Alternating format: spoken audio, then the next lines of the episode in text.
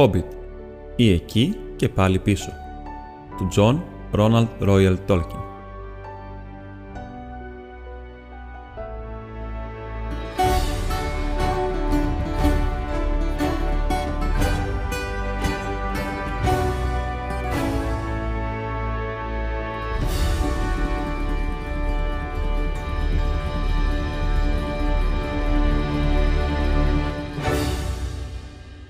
Κεφάλαιο έκτο.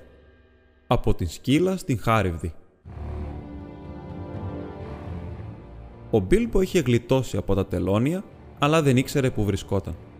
Είχε χάσει κάπα, κουκούλα, τρόφιμα, άλογο, τα κουμπιά του και τους φίλους του. Περιπλανήθηκε για πολλή ώρα, μέχρι που ο ήλιος άρχισε να βουλιάζει στη δύση πίσω από τα βουνά. Οι σκιές τους έπεφταν κάθετα στο μονοπάτι του Μπίλμπο. Κοίταξε πίσω του – μετά κοίταξε μπροστά του, αλλά το μόνο που έβλεπε ήταν ράχες και πλαγιές που κατηφόριζαν προς τα παιδινά και κοιλάδες που φαίνονταν κάθε τόσο ανάμεσα στα δέντρα. «Αχ, ουρανή», φώναξε. «Φαίνεται πως έχω βγει από την άλλη ακριβώς μεριά των βουνών της καταχνιάς, την Περαχώρα. Πού, αχ, πού να είναι τώρα ο Γκάνταλφ και η Νάνη; Παρακαλώ μόνο να μην βρίσκονται ακόμα εκεί κάτω, τα χέρια των τελώνιων περιπλανήθηκε κι άλλο έξω από το μικρό οροπέδιο και κάτω στις πλαγιές του βουνού. Αλλά όλη αυτή την ώρα μια πολύ δυσάρεστη σκέψη τον βασάνιζε. Αναρωτιόταν μήπως θα έπρεπε τώρα που είχε το μαγικό δαχτυλίδι να γυρίσει πίσω σε εκείνες τις φοβερές στοές και να ψάξει για τους φίλους του. Μόλις είχε αποφασίσει ότι αυτό ήταν το καθήκον του, έπρεπε να γυρίσει πίσω, πράγμα που τον έκανε πολύ δυστυχισμένο όταν άκουσε φωνές. Σταμάτησε και αφουγκράστηκε. Δεν ήταν φωνές από τελώνια. Προχώρησε λοιπόν προσεκτικά προς τα εκεί. Ήταν σε ένα κακοτράχολο μονοπάτι που κατηφόριζε στριφογυριστά και που στα αριστερά του υψωνόταν ένας πέτρινος τείχος. Από την άλλη μεριά το έδαφος σχημάτιζε πλαγιά και στο βάθος ανοίγονταν μικρές κοιλάδες, γεμάτες θάμνου και χαμηλά δέντρα. Σε μια από αυτές τις κοιλάδες, κάτω από τους θάμνου, κάποιοι μιλούσαν γλίστρισε ακόμα πιο κοντά και ξαφνικά είδε να ξεμητίζει ανάμεσα σε δύο βράχους ένα κεφάλι με κόκκινη κουκούλα. Ήταν ο Μπάλιν που φύλαγε σκοπιά. Του ήρθε να φωνάξει και να χτυπήσει παλαμάκι από τη χαρά του, αλλά δεν το έκανε. Φορούσε ακόμα το δαχτυλίδι, από φόβο μήπως του τύχει πάλι κανένα κακό συναπάντημα και είδε πως ο Μπάλιν κοίταζε ολόισκια πάνω του χωρίς να τον βλέπει. «Θα τους κάνω μια έκπληξη», σκέφτηκε και σύρθηκε μέσα στους θάμνους στην άκρη της κοιλάδας. Ο Γκάνταλφ μάλωνε με τους νάνους. Μιλούσαν για όλα όσα τους είχαν συμβεί μέσα στις στοές και αναρωτιόντουσαν τι θα έπρεπε να κάνουν τώρα. Οι νάνοι γκρίνιαζαν και ο Γκάνταλφ έλεγε ότι δεν ήταν δυνατό να συνεχίσουν το ταξίδι τους αφήνοντας τον κύριο Μπάγκινγκ στα χέρια των τελώνιων, χωρίς να προσπαθήσουν να ανακαλύψουν αν ήταν ζωντανός ή νεκρός και χωρίς να προσπαθήσουν να τον σώσουν. Στο κάτω-κάτω είναι φίλος μου, είπε ο μάγος. Και δεν είναι καθόλου κακό παιδί ο καημένος. Νιώθω υπεύθυνος γι' αυτόν. Πόσο θα ήθελα να μην τον είχατε χάσει. Οι νάνοι του είπαν πως δεν έπρεπε να τον είχαν πάρει μαζί τους καθόλου. Γιατί να μην μπορέσει να ακολουθήσει τους φίλους του και να έρθει μαζί τους, γιατί ο μάγος δεν διάλεγε κανέναν άλλο πιο μυαλωμένο. Πιο πολύ μπελά μας ήταν μέχρι τώρα παρά όφιλο, είπε ένας. Αν πρέπει να πάμε πίσω σε εκείνε τι καταραμένε στοέ για να τον ψάξουμε, τότε βράστον, έτσι λέω εγώ. είπε άλλος. Ο Γκάνταλφ απάντησε θυμωμένα. Εγώ τον έφερα και ποτέ δεν φέρνω πράγματα άχρηστα. Ή με βοηθάτε να τον βρούμε, ή φεύγω και σας αφήνω να τα βγάλετε πέρα μόνοι σας, όπως μπορείτε. Αν όμως μπορέσουμε να τον βρούμε, θα με ευγνωμονείτε πριν ακόμα τελειώσει αυτή η περιπέτεια. Της έπιασε και τον άφησες να πέσει Ντόρι. Και εσύ θα τον έριχνες, είπε ο Ντόρι. Αν ένα τελώνιο σε άρπαζε ξαφνικά από τα πόδια, σε σήκωνε ψηλά και σου έριχνε και μια κλωτσιά στον πισινό. Τότε γιατί δεν τον ξαναμάζεψες; Αχ, ουρανή, και ρωτάς, μες στην αναμπουμπούλα. Τα τελώνια παλεύανε και δαγκώνανε, πέφταμε ο ένας πάνω στον άλλον και χτυπάγαμε ο ένας τον άλλον μέσα στο σκοτάδι. Εσύ παραλίγο να μου πελεκείς το κεφάλι με τον Γκλάντρινγκ η Οθόρη χτυπούσε από εδώ και από εκεί με το όρκριστ.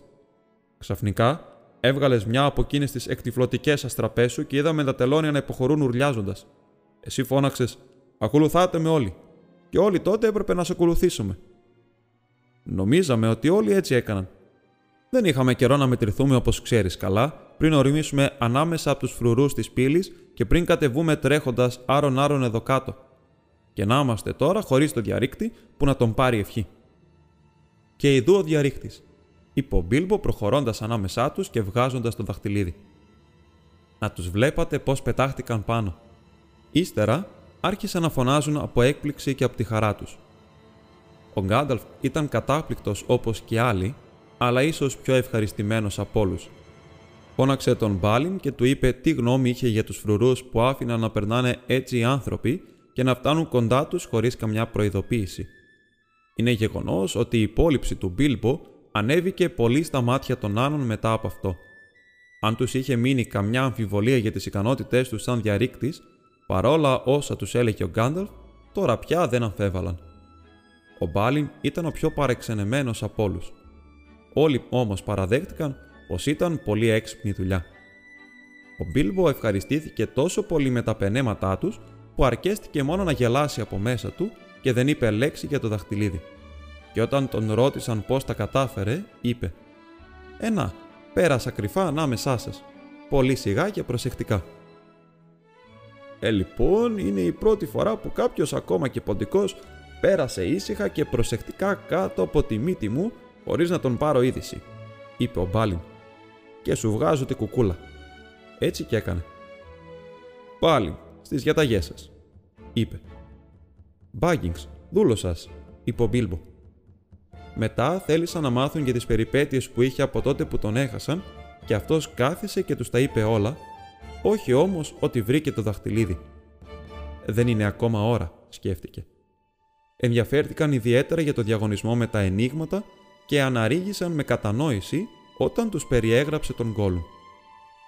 Μετά όμως δεν μπορούσα να σκεφτώ άλλο ένιγμα με αυτόν καθισμένο δίπλα μου. Τελείωσε ο Μπίλμπο. Και έτσι είπα: Τι είναι μέσα στην τσέπη μου; Εκείνος δεν μπόρεσε να το βρει σε τρεις προσπάθειες. Έτσι του είπα: Τι γίνεται με την υπόσχεσή σου, δείξε μου τον δρόμο για να βγω. Αυτός όμως όρμησε να με σκοτώσει και τότε εγώ έτρεξα και σκόνταψα και έπεσα κάτω και με έχασε στο σκοτάδι. Τότε εγώ τον ακολούθησα γιατί τον άκουσα να μιλάει μόνος του. Νόμιζε πως στην πραγματικότητα ήξερα τον δρόμο για την έξοδο και πήγαινε προς τα εκεί. Και μετά στρώθηκε στην είσοδο και δεν μπορούσα να περάσω. Έτσι πήδηξα από πάνω του και το σκασα και έτρεξα κάτω στην πύλη. Και οι φρουροί, ρώτησαν.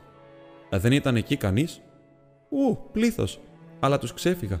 Σφινώθηκα στην πόρτα που ήταν μόλις μια χαραμάδα ανοιχτή και έχασα ένα σωρό κουμπιά. Είπε λυπημένα κοιτώντας τα σκισμένα ρούχα του. Αλλά στριμώκτηκα και πέρασα μια χαρά. Και να με. Οι νάνοι τον κοίταζαν με εντελώς καινούριο σεβασμό όταν τους έλεγε πως ξέφυγε από τα τελώνια, πώ πήδηξε πάνω από τον Γκόλουμ και πώ τριμώχτηκε και πέρασε από την πόρτα, σαν να μην ήταν όλα αυτά καθόλου δύσκολα και επικίνδυνα. Τι σας έλεγα, είπε ο Γκάνταλφ γελώντας. Ο κύριος Πάκινγκς είναι πολύ πιο άξιος από ό,τι φαντάζεστε. Καθώς τα έλεγε αυτά, έριξε ένα παράξενο βλέμμα στον Μπίλμπο και αυτός αναρωτήθηκε μήπως ο μάγος είχε μαντέψει το μέρος εκείνο της ιστορίας που το κράτησε κρυφό. Μετά είχε και αυτός ερωτήσεις να κάνει, γιατί αν και ο Γκάνταλφ τα είχε ήδη εξηγήσει όλα στους νάνους, ο Μπίλμπο δεν τα είχε ακούσει. Ήθελε να μάθει πώς εμφανίστηκε ξανά ο μάγος και σε ποιο σημείο βρίσκονταν όλοι τώρα. Ο μάγος, για να πούμε την αλήθεια, ποτέ δεν βαριόταν να περιγράφει τα κατορθώματά του πάνω από μια φορά. Είπε λοιπόν στον Μπίλμπο ότι αυτός και ο Έλδροτ είχαν πάρει είδηση ότι υπάρχουν τελώνια στην περιοχή αυτή του βουνών. Όμως η κύρια πύλη τους οδηγούσε πριν σε ένα διαφορετικό πέρασμα, σε ένα μονοπάτι πιο ευκολοδιάβατο και έτσι συχνά πιάνανε ανθρώπους που τους έβρισκε η νύχτα κοντά στις πύλες τους. Φυσικά, οι άνθρωποι σταμάτησαν να πηγαίνουν από αυτόν τον δρόμο και τα τελώνια θα πρέπει να άνοιξαν τη νέα τους είσοδο στην κορυφή του μονοπατιού που ακολούθησαν οι Νάνοι πολύ πρόσφατα, γιατί μέχρι τώρα ο δρόμος αυτός ήταν ασφαλής. «Πρέπει να δω αν μπορώ να βρω κανέναν καλό γίγαντα για να την ξανακλείσει», είπε ο Γκάνταλφ.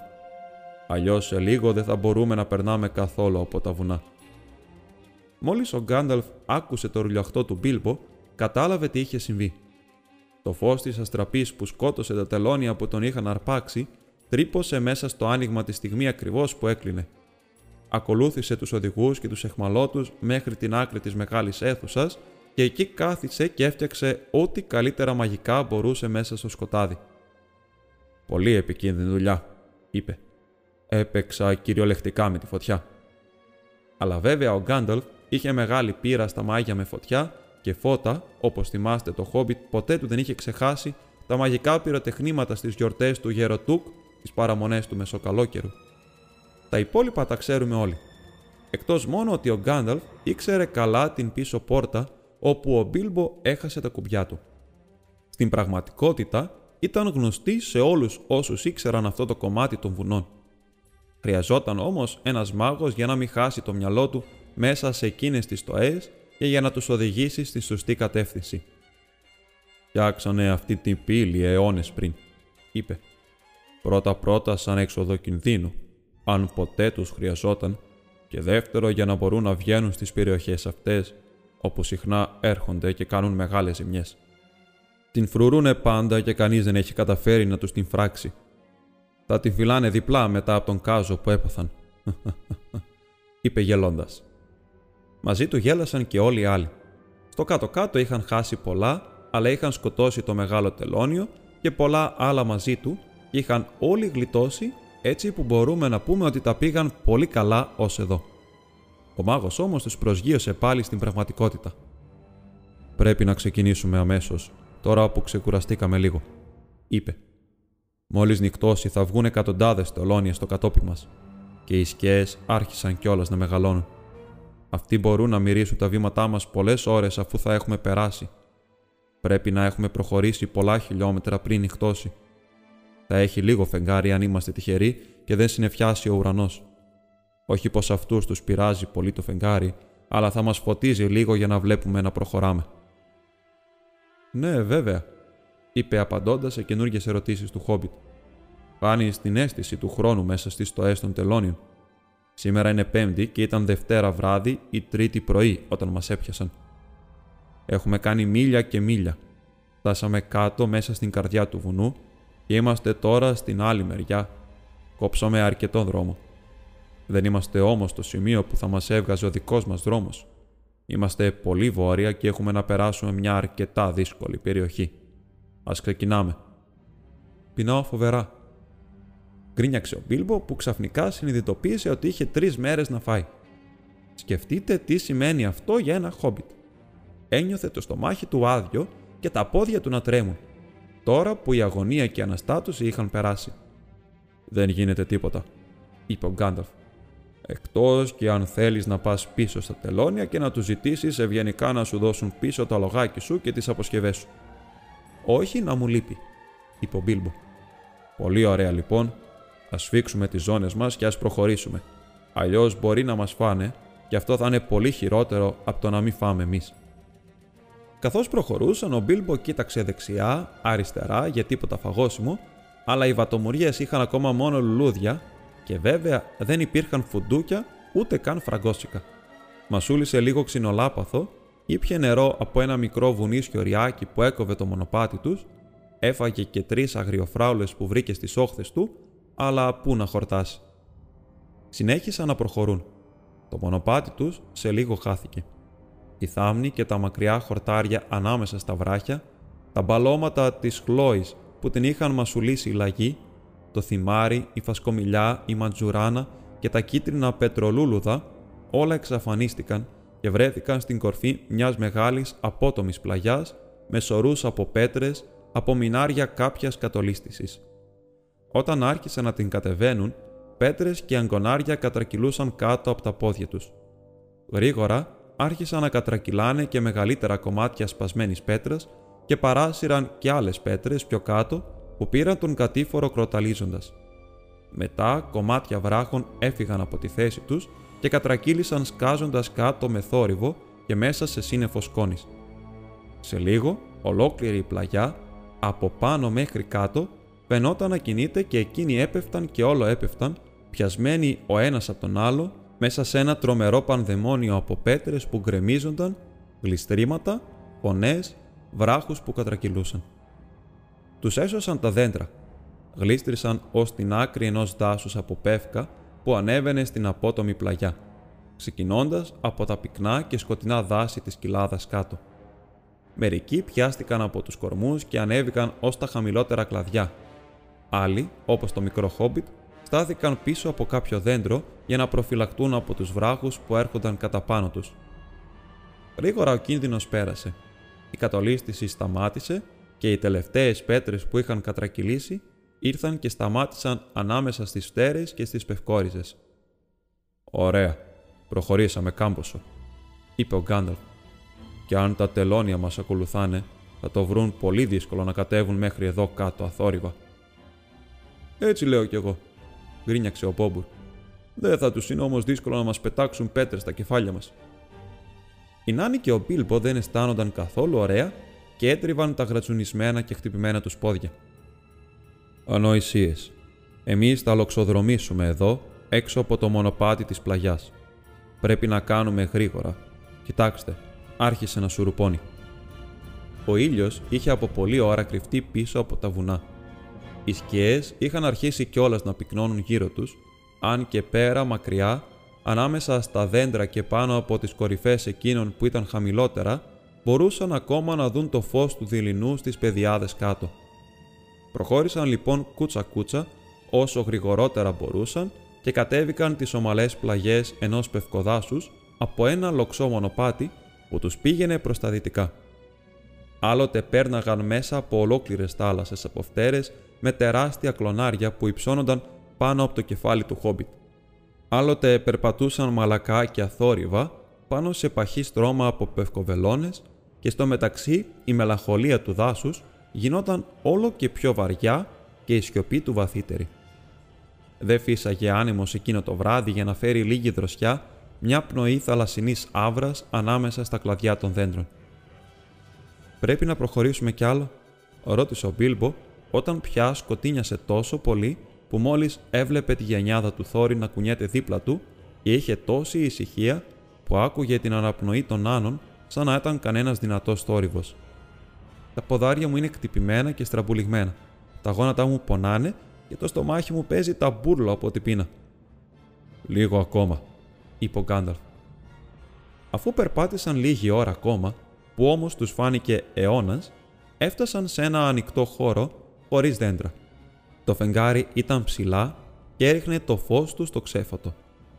Άγνωστο γιατί, το μέρος αυτό δεν τους φάνηκε καθόλου καλό παρόλο που δεν έβλεπαν εκεί τίποτα άσχημο.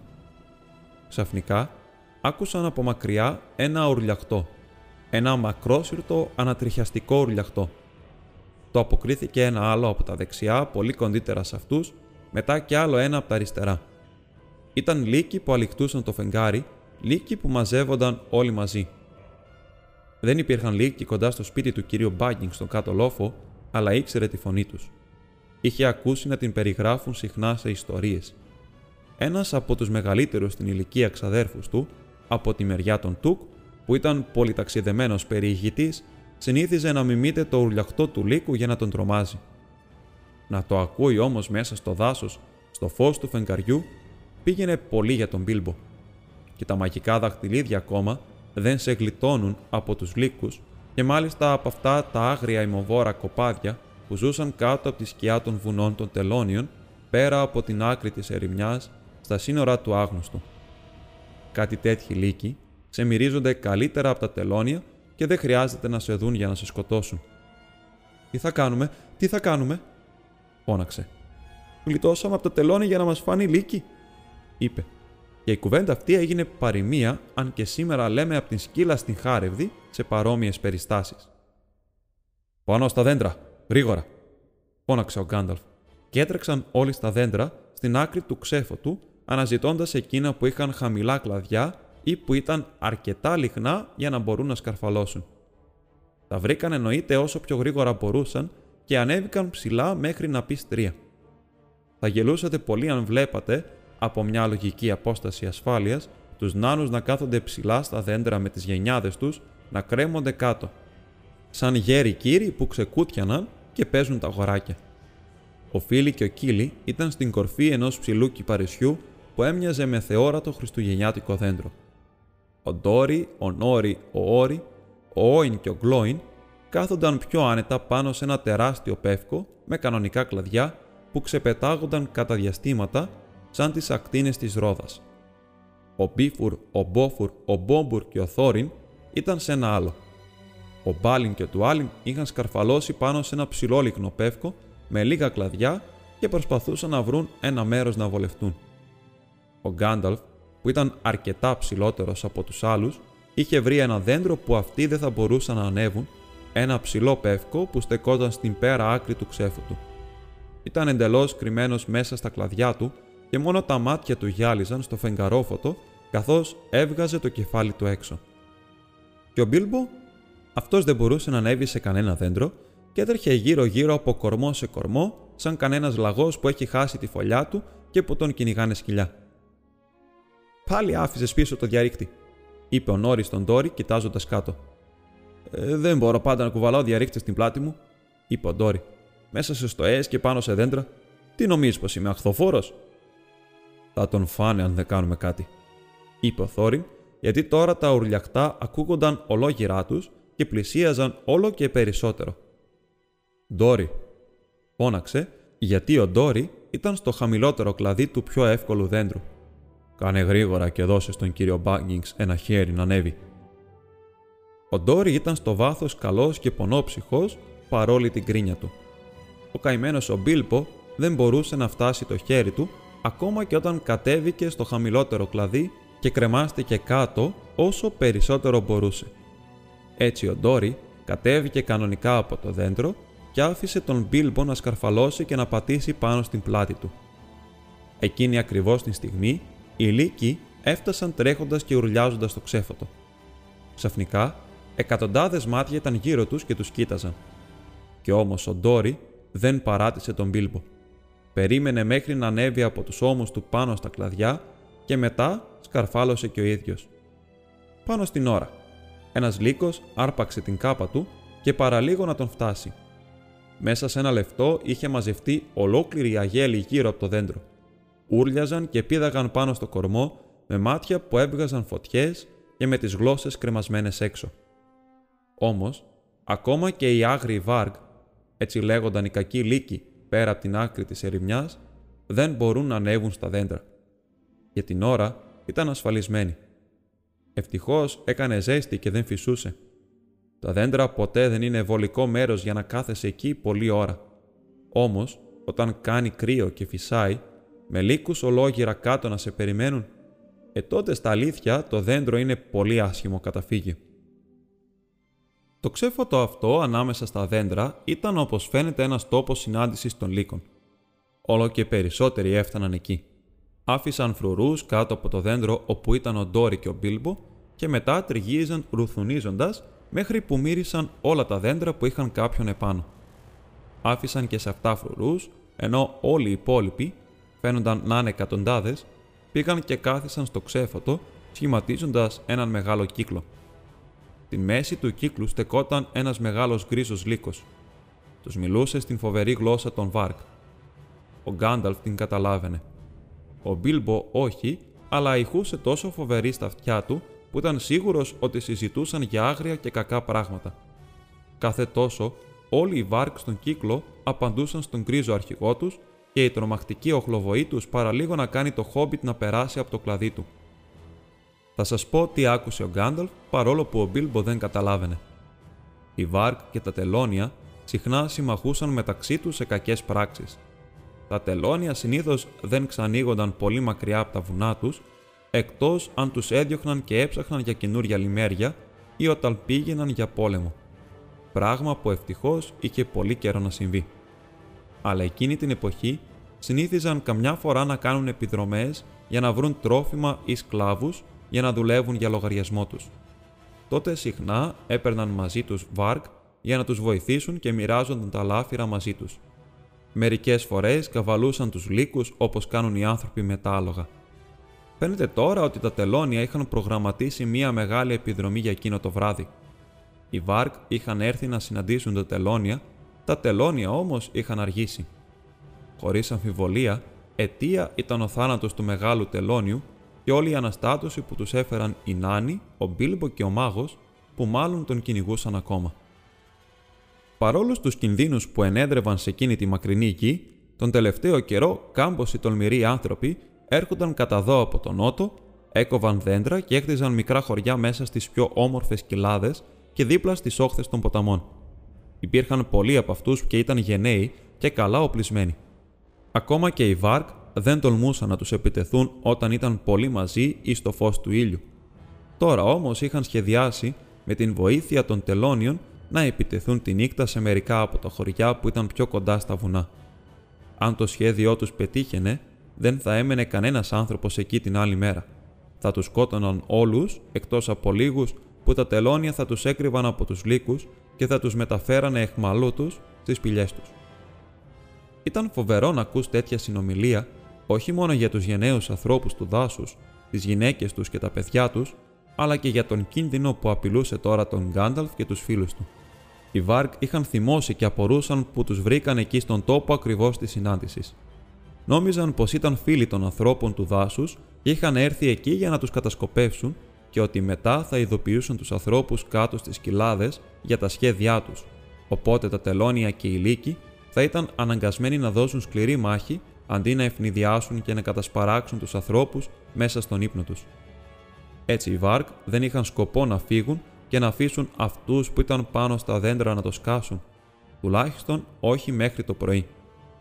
Ωστότε σίγουρα έλεγαν οι στρατιώτες των τελωνίων θα κατέβαιναν από τα βουνά και τα τελώνια μπορούν να σκαρφαλώνουν στα δέντρα ή και να τα κόβουν. Τώρα μπορείτε να καταλάβετε γιατί ο Γκάνταλφ, ακούγοντας τα γριλίσματα και τα ορλιαχτά τους, άρχισε να φοβάται πολύ παρόλο που ήταν μάγος και να αισθάνεται ότι βρίσκονταν σε πολύ άσχημη θέση και δύσκολα θα γλίτωναν.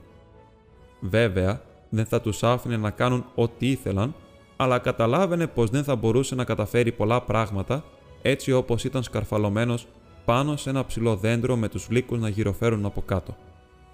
Μάζεψε τα μεγάλα κουκουνάρια από τα κλαδιά του δέντρου, μετά άναψε ένα με μπλε λαμπερή φωτιά και το πέταξε καθώς πήθιζε και έτριζε μέσα στον κύκλο των λύκων. Χτύπησε ένα στην πλάτη και αμέσως το πυκνό του τρίχωμα έπιασε φωτιά και αυτός άρχισε να χοροπηδάει εδώ και εκεί ουρλιάζοντας φρικτά. Μετά έριξε κι άλλα, ένα με μπλε φλόγες, ένα με κόκκινες, ένα με πράσινες.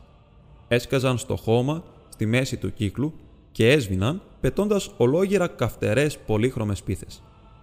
Ένα από τα μεγαλύτερα κουκουνάρια χτύπησε τον αρχηγό των λύκων στη μύτη και αυτός πήδηξε στον αέρα τρία μέτρα και μετά όρμησε και γυρόφερνε τον κύκλο, δαγκώνοντας και χτυπώντας τους άλλους λύκους μέσα στη λύσα και τον τρόμο του.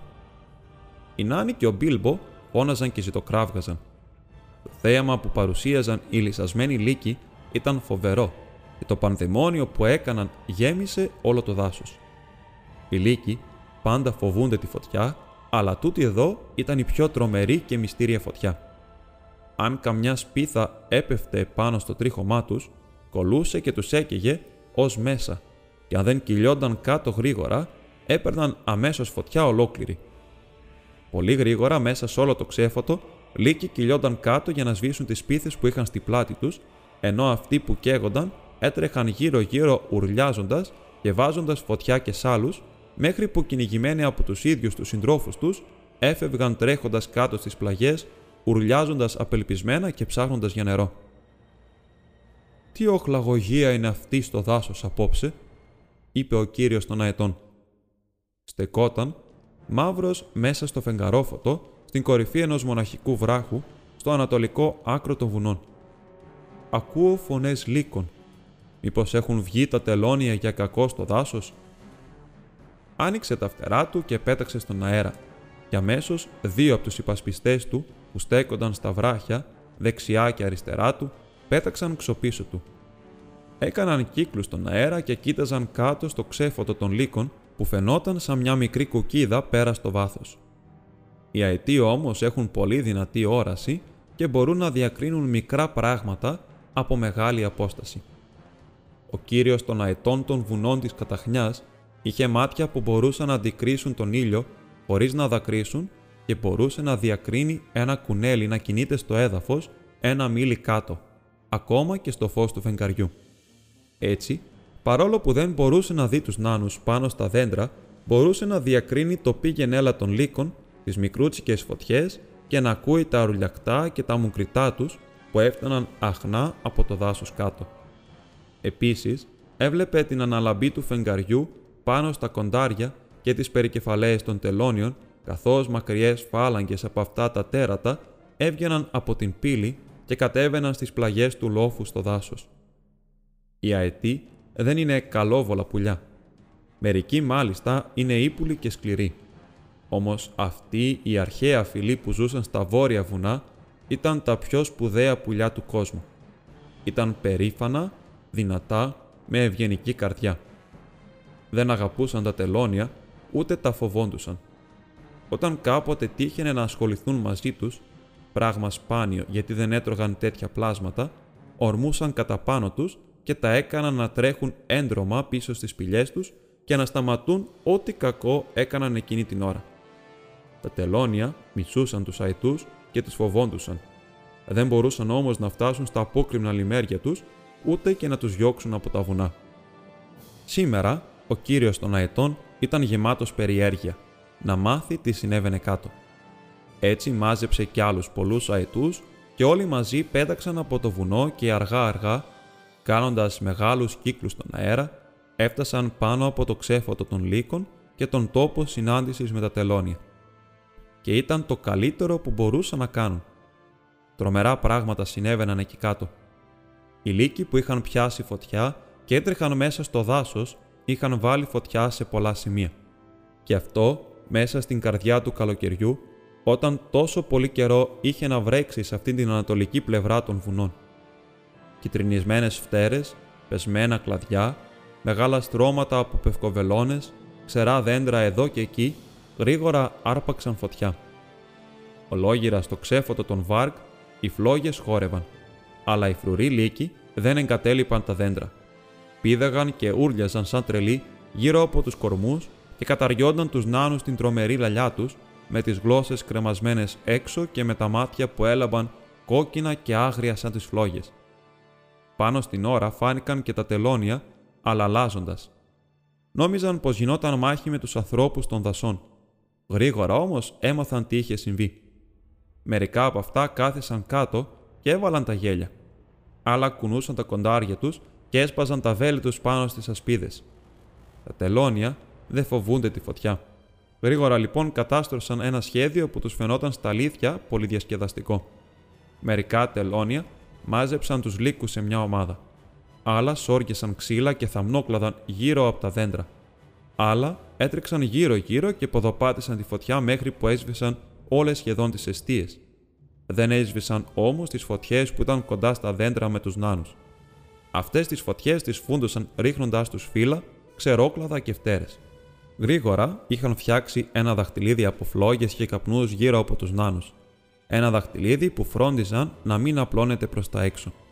Σιγά σιγά όμως έκλεινε προς τα μέσα, μέχρι που οι φλόγες άρχισαν να γλύφουν τα κούτσουρα που ήταν στιβαγμένα κάτω από τα δέντρα.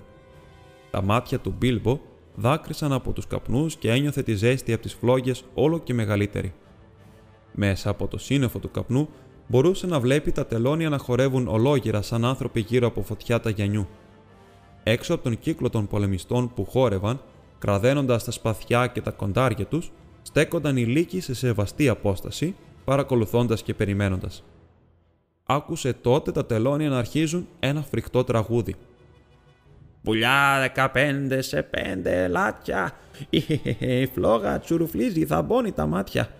Αστεία πουλάκια δίχως στερά, πώς να τα μαγειρέψω τούτη τη φορά, να τα ψήσω ζωντανά ή βραστά στο τσουκάλι ή τηγανιτά να τα φάω πάλι; Μετά σταμάτησαν και φώναξαν. Πετάξτε μακριά πουλάκια, πετάξτε αν μπορείτε. Κατεβείτε κάτω πουλάκια, αλλιώς θα ψηθείτε μες στις φωλιές σας. και λαϊδίστε πουλάκια και λαϊδίστε. Γιατί δεν και λαϊδάτε. Πήγετε από εδώ παλιόπαιδα, φώναξε ο Γκάνταλφ για απάντηση. Δεν είναι εποχή για να κυνηγάτε φωλιές. Και τα άταχτα παιδιά που παίζουν με τη φωτιά τιμωρούνται. Το είπε αυτό για να τους τσαντήσει και να τους δείξει πως δεν τους φοβόταν. Παρόλο βέβαια που τους φοβόταν και ας ήταν μάγος. Αυτοί όμως δεν του έδωσαν σημασία και συνέχισαν να τραγουδούν. Φωτιά στα δέντρα, φωτιά στη φτέρη, κάψε και κόρασε να δεις το χέρι, τη νύχτα μέρα θα χαρώ, στήστε στη φωτιά χορό, Ιαχέι! Ψίστους και φρυγάνισε τους, φούρνισε, τηγάνισε τους. Το γέννη τους καίγεται το μάτι γυαλίζει, τρίχα τους μύρισε το δέρμα ραγίζει. Λιώνει το λίπος κόκαλα μαύρα, τους αφανίζει φωτιά και λάβρα. Τους νάνους ξεπαστρεύουμε και άγρια χορεύουμε, Μέρα η νυχτιά θα στράψει και το γλέτι μας θα ανάψει. Γιαχέι, γιαχάι, γιαχόι.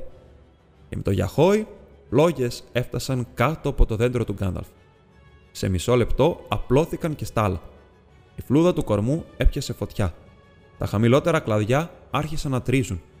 Ο Γκάνταλφ τότε σκαρφάλωσε στην κορυφή του δέντρου του.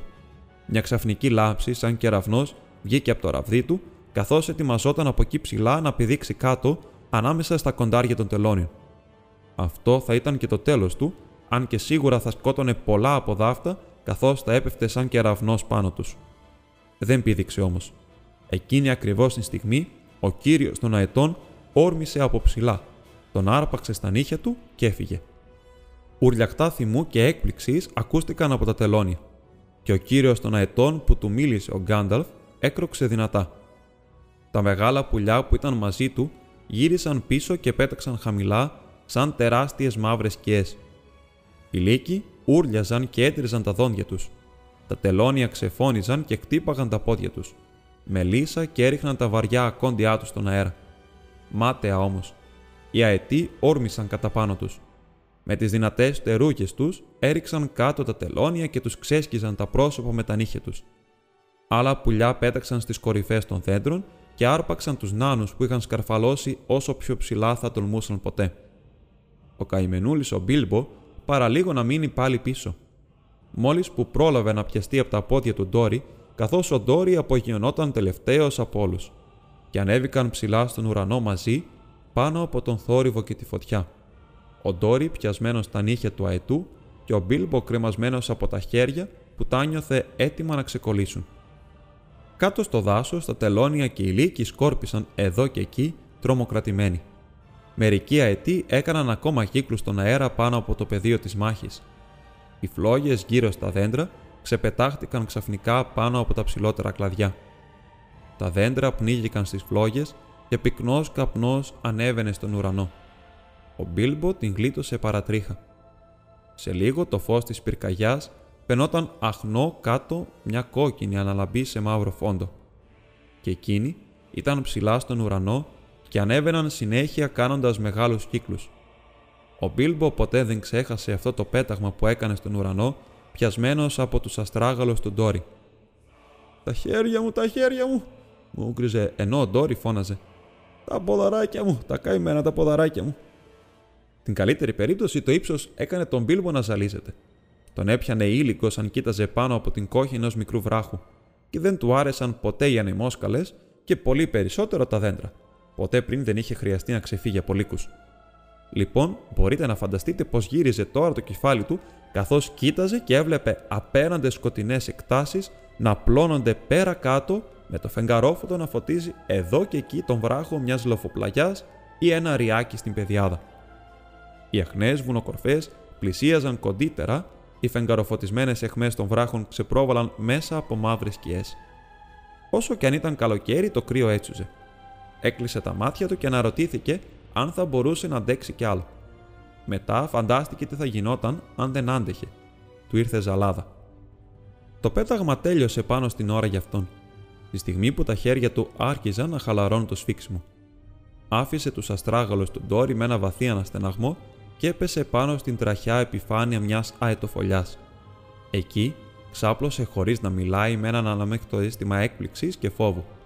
Έκπληξης για τη σωτηρία του και φόβου μήπως πέσει από εκείνο το στενό μέρος στα βαθιά σκοτάδια που απλώνονταν γύρω.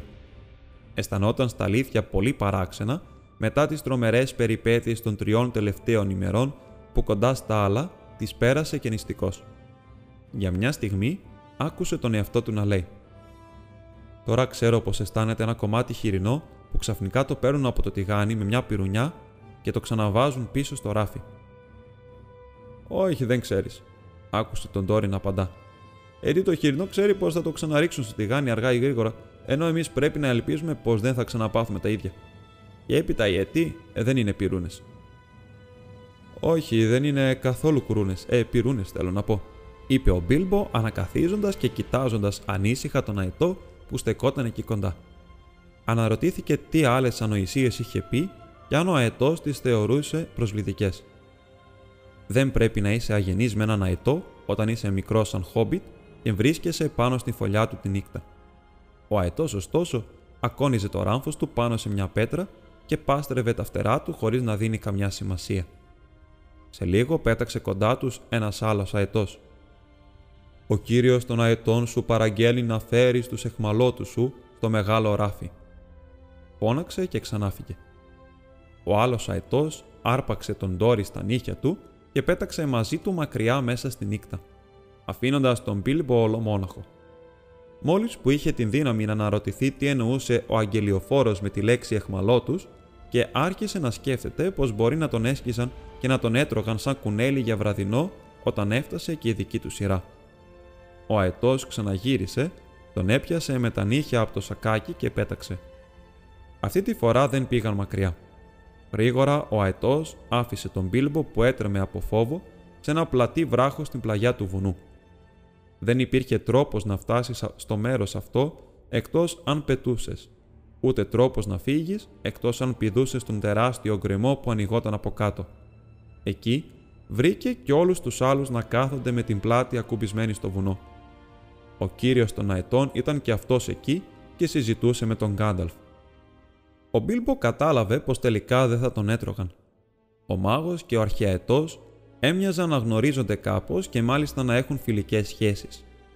Στην πραγματικότητα, ο Γκάνταλφ που ανέβαινε συχνά στα βουνά είχε κάποτε βοηθήσει τους αετούς και είχε γιατρέψει τον κύριό τους που είχε πληγωθεί από βέλος. Έτσι, καθώς καταλαβαίνετε, εχμάλωτοι σήμαινε μόνο εχμάλωτοι που σώθηκαν από τα τελώνια και όχι εχμάλωτοι των αετών. Καθώς ο Μπίλμπο άκουγε τον Γκάνταλφ να μιλάει, κατάλαβε πως επιτέλους τα ξέφευγαν οριστικά και σίγουρα από τα φοβερά εκείνα βουνά. Συζητούσε με τον μεγάλο αετό σχέδια για να μεταφερθούν οι νάνοι, ο ίδιος και ο Μπίλμπο μακριά, σε μέρος που να διευκολύνει το ταξίδι τους πέρα από τις παιδιάδες. Ο κύριος των αετών δεν δεχόταν να τους πάει σε τόπο που να υπάρχουν κοντά άνθρωποι. «Θα μας χτυπήσουν με τα μεγάλα τόξα τους», είπε γιατί θα νομίσουν πως κυνηγάμε τα πρόβατά τους όπως γίνεται πράγματι πολλές φορές.